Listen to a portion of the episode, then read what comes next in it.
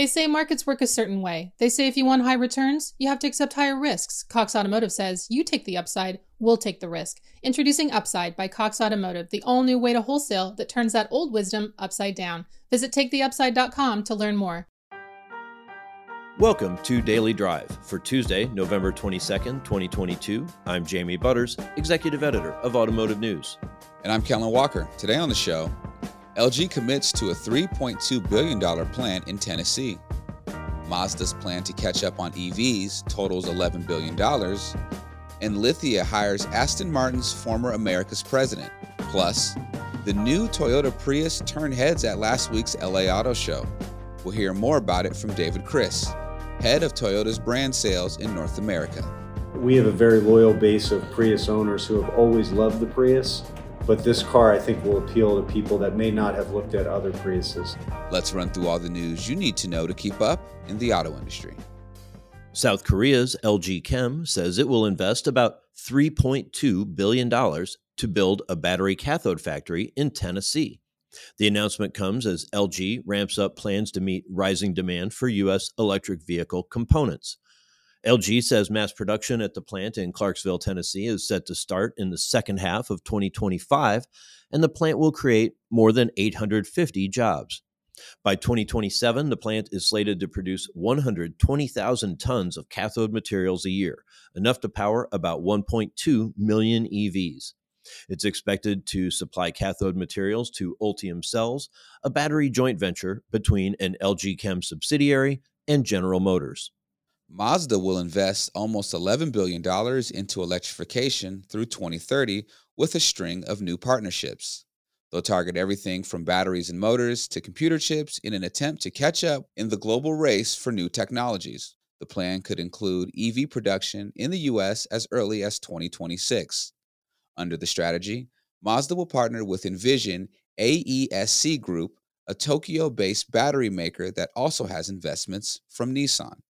The move will also include a semiconductor partnership with Japanese electronics group ROHM for advanced inverter chips. Toyota is dialing down global output in December. That's after it slashed its fiscal year production outlook by half a million vehicles due to ongoing supply chain upheaval.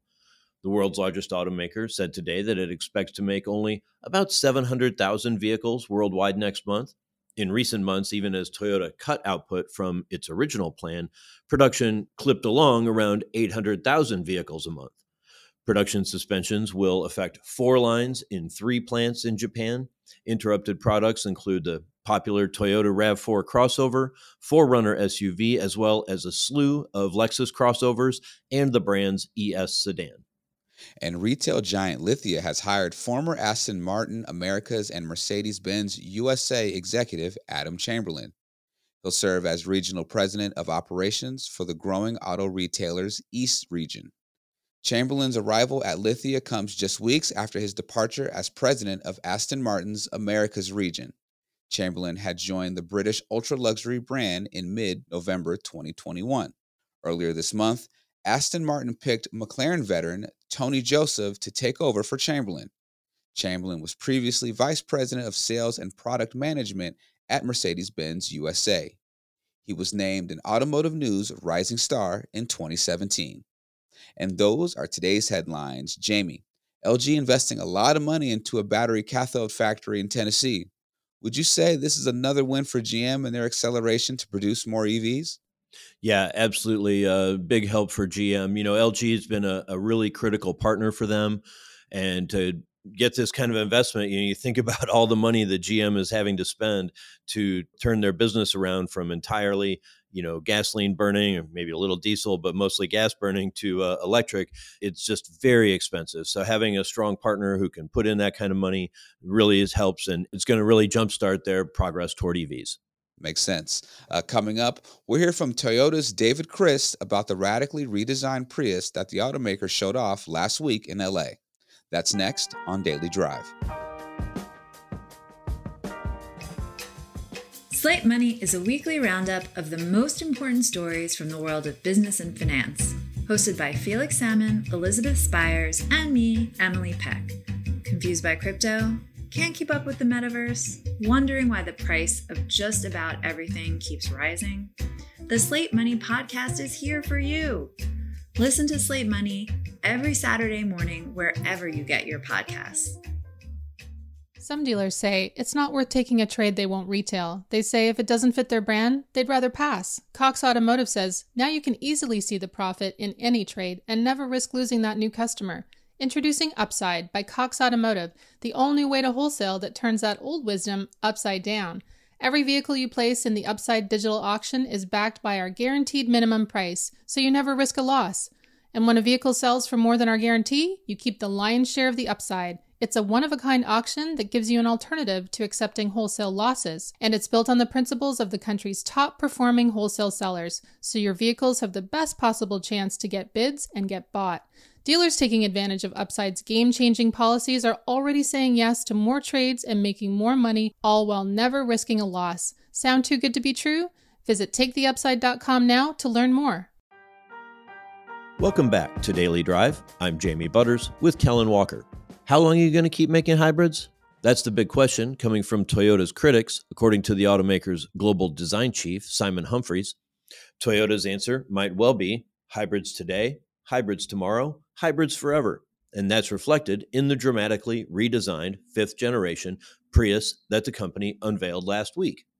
Shortly before the reveal, I caught up with David Christ, Group Vice President and General Manager of the Toyota Division at Toyota Motor North America, just down the road from the Los Angeles Auto Show. Here's our conversation. David Christ, welcome to Daily Drive. Hello, great to be with you. Tell me what it is that you're most excited about this new Prius. So the Prius we originally launched in 1997, so it's 25 years old, believe it or not. Fifth generation. We're really excited about this this product. Um, I think what's great about it is it it keeps the the tradition of the great MPG story, which has always been the Prius story, at 57 combined MPG, hmm. but it adds this incredibly dynamic, beautiful product. The, the exterior styling is just exceptional, and it adds performance driving dynamics that a Prius has never had before. So you get better acceleration, better driving dynamics, better handling all with that great MPG story. So it's really kind of the whole package now. You know, the the Prius styling had been exceptional. It just wasn't necessarily appreciated uh, by everyone. Yeah, no doubt. I mean, we have a very loyal base of Prius owners who have always loved the Prius. But this car, I think, will appeal to people that may not have looked at other Priuses. And as I mentioned, with all three things hitting on all cylinders, we're in we're in strong shape here. I read today that Toyota is planning to sell only the uh, Prime Prius in Europe or the plug-in hybrid version in Europe. Where do you see that in the mix in the U.S.? Yeah, so we think it's going to be a really great choice for a lot of consumers, and we are going to sell it in volume. The Prime is a great alternative for people that have daily commutes and want to be all electric for their short daily commute.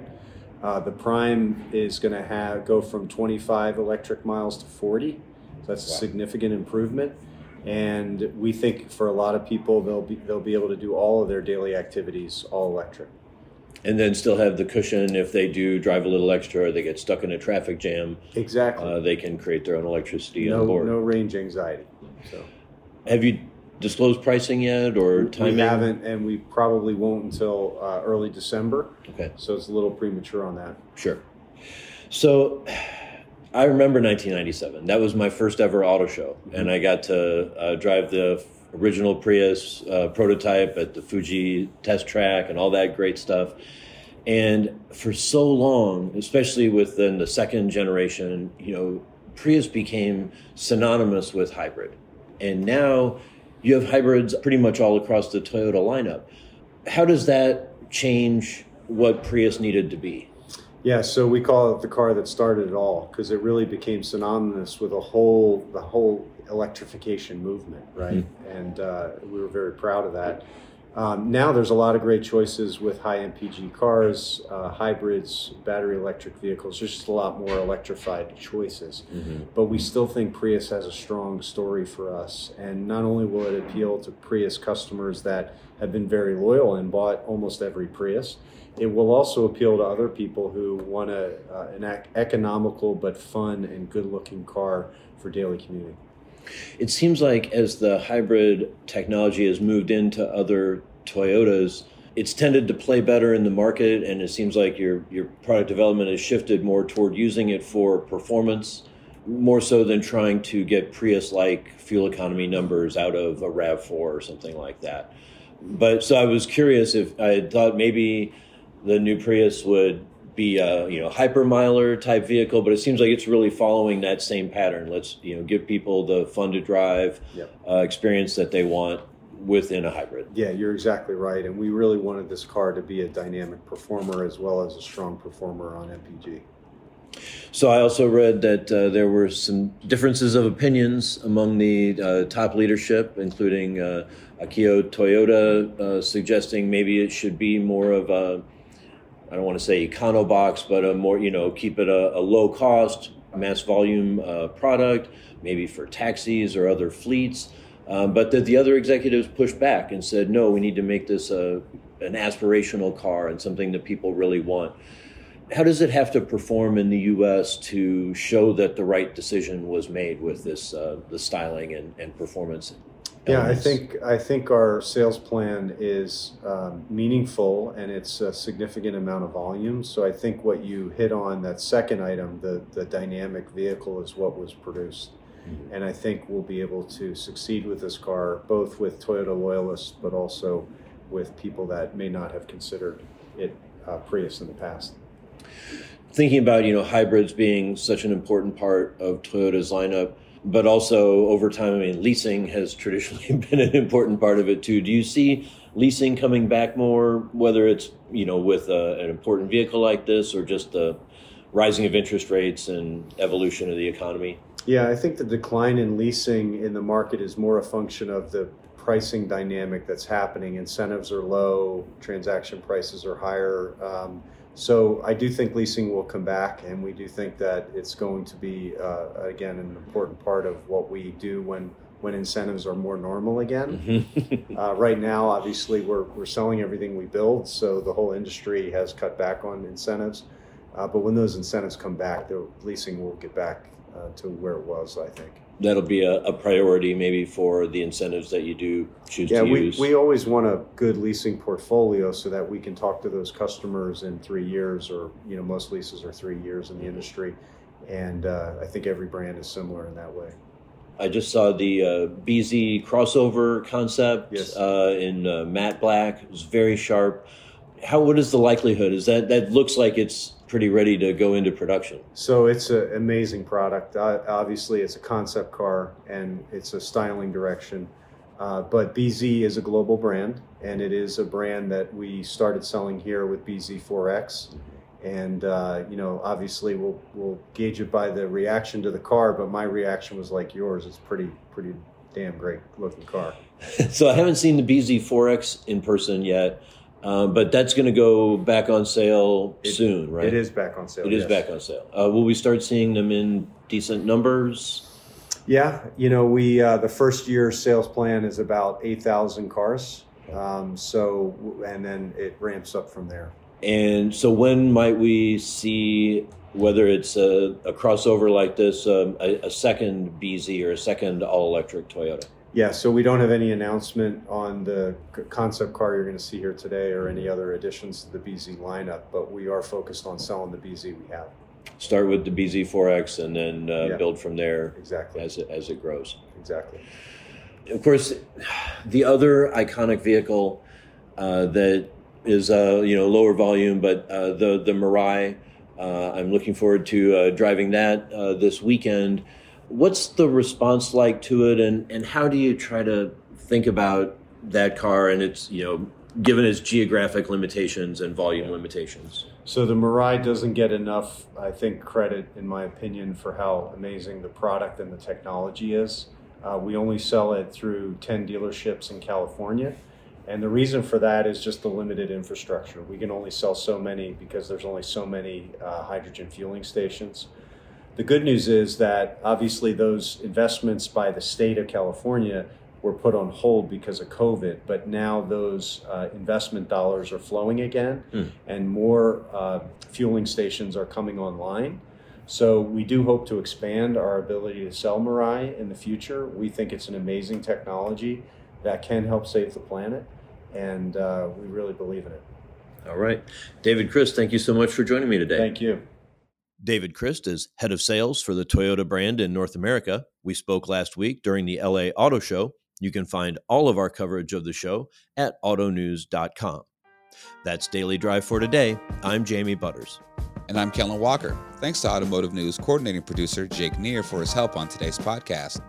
You can get the latest news on electrification, manufacturing, and everything happening in the auto industry at autonews.com.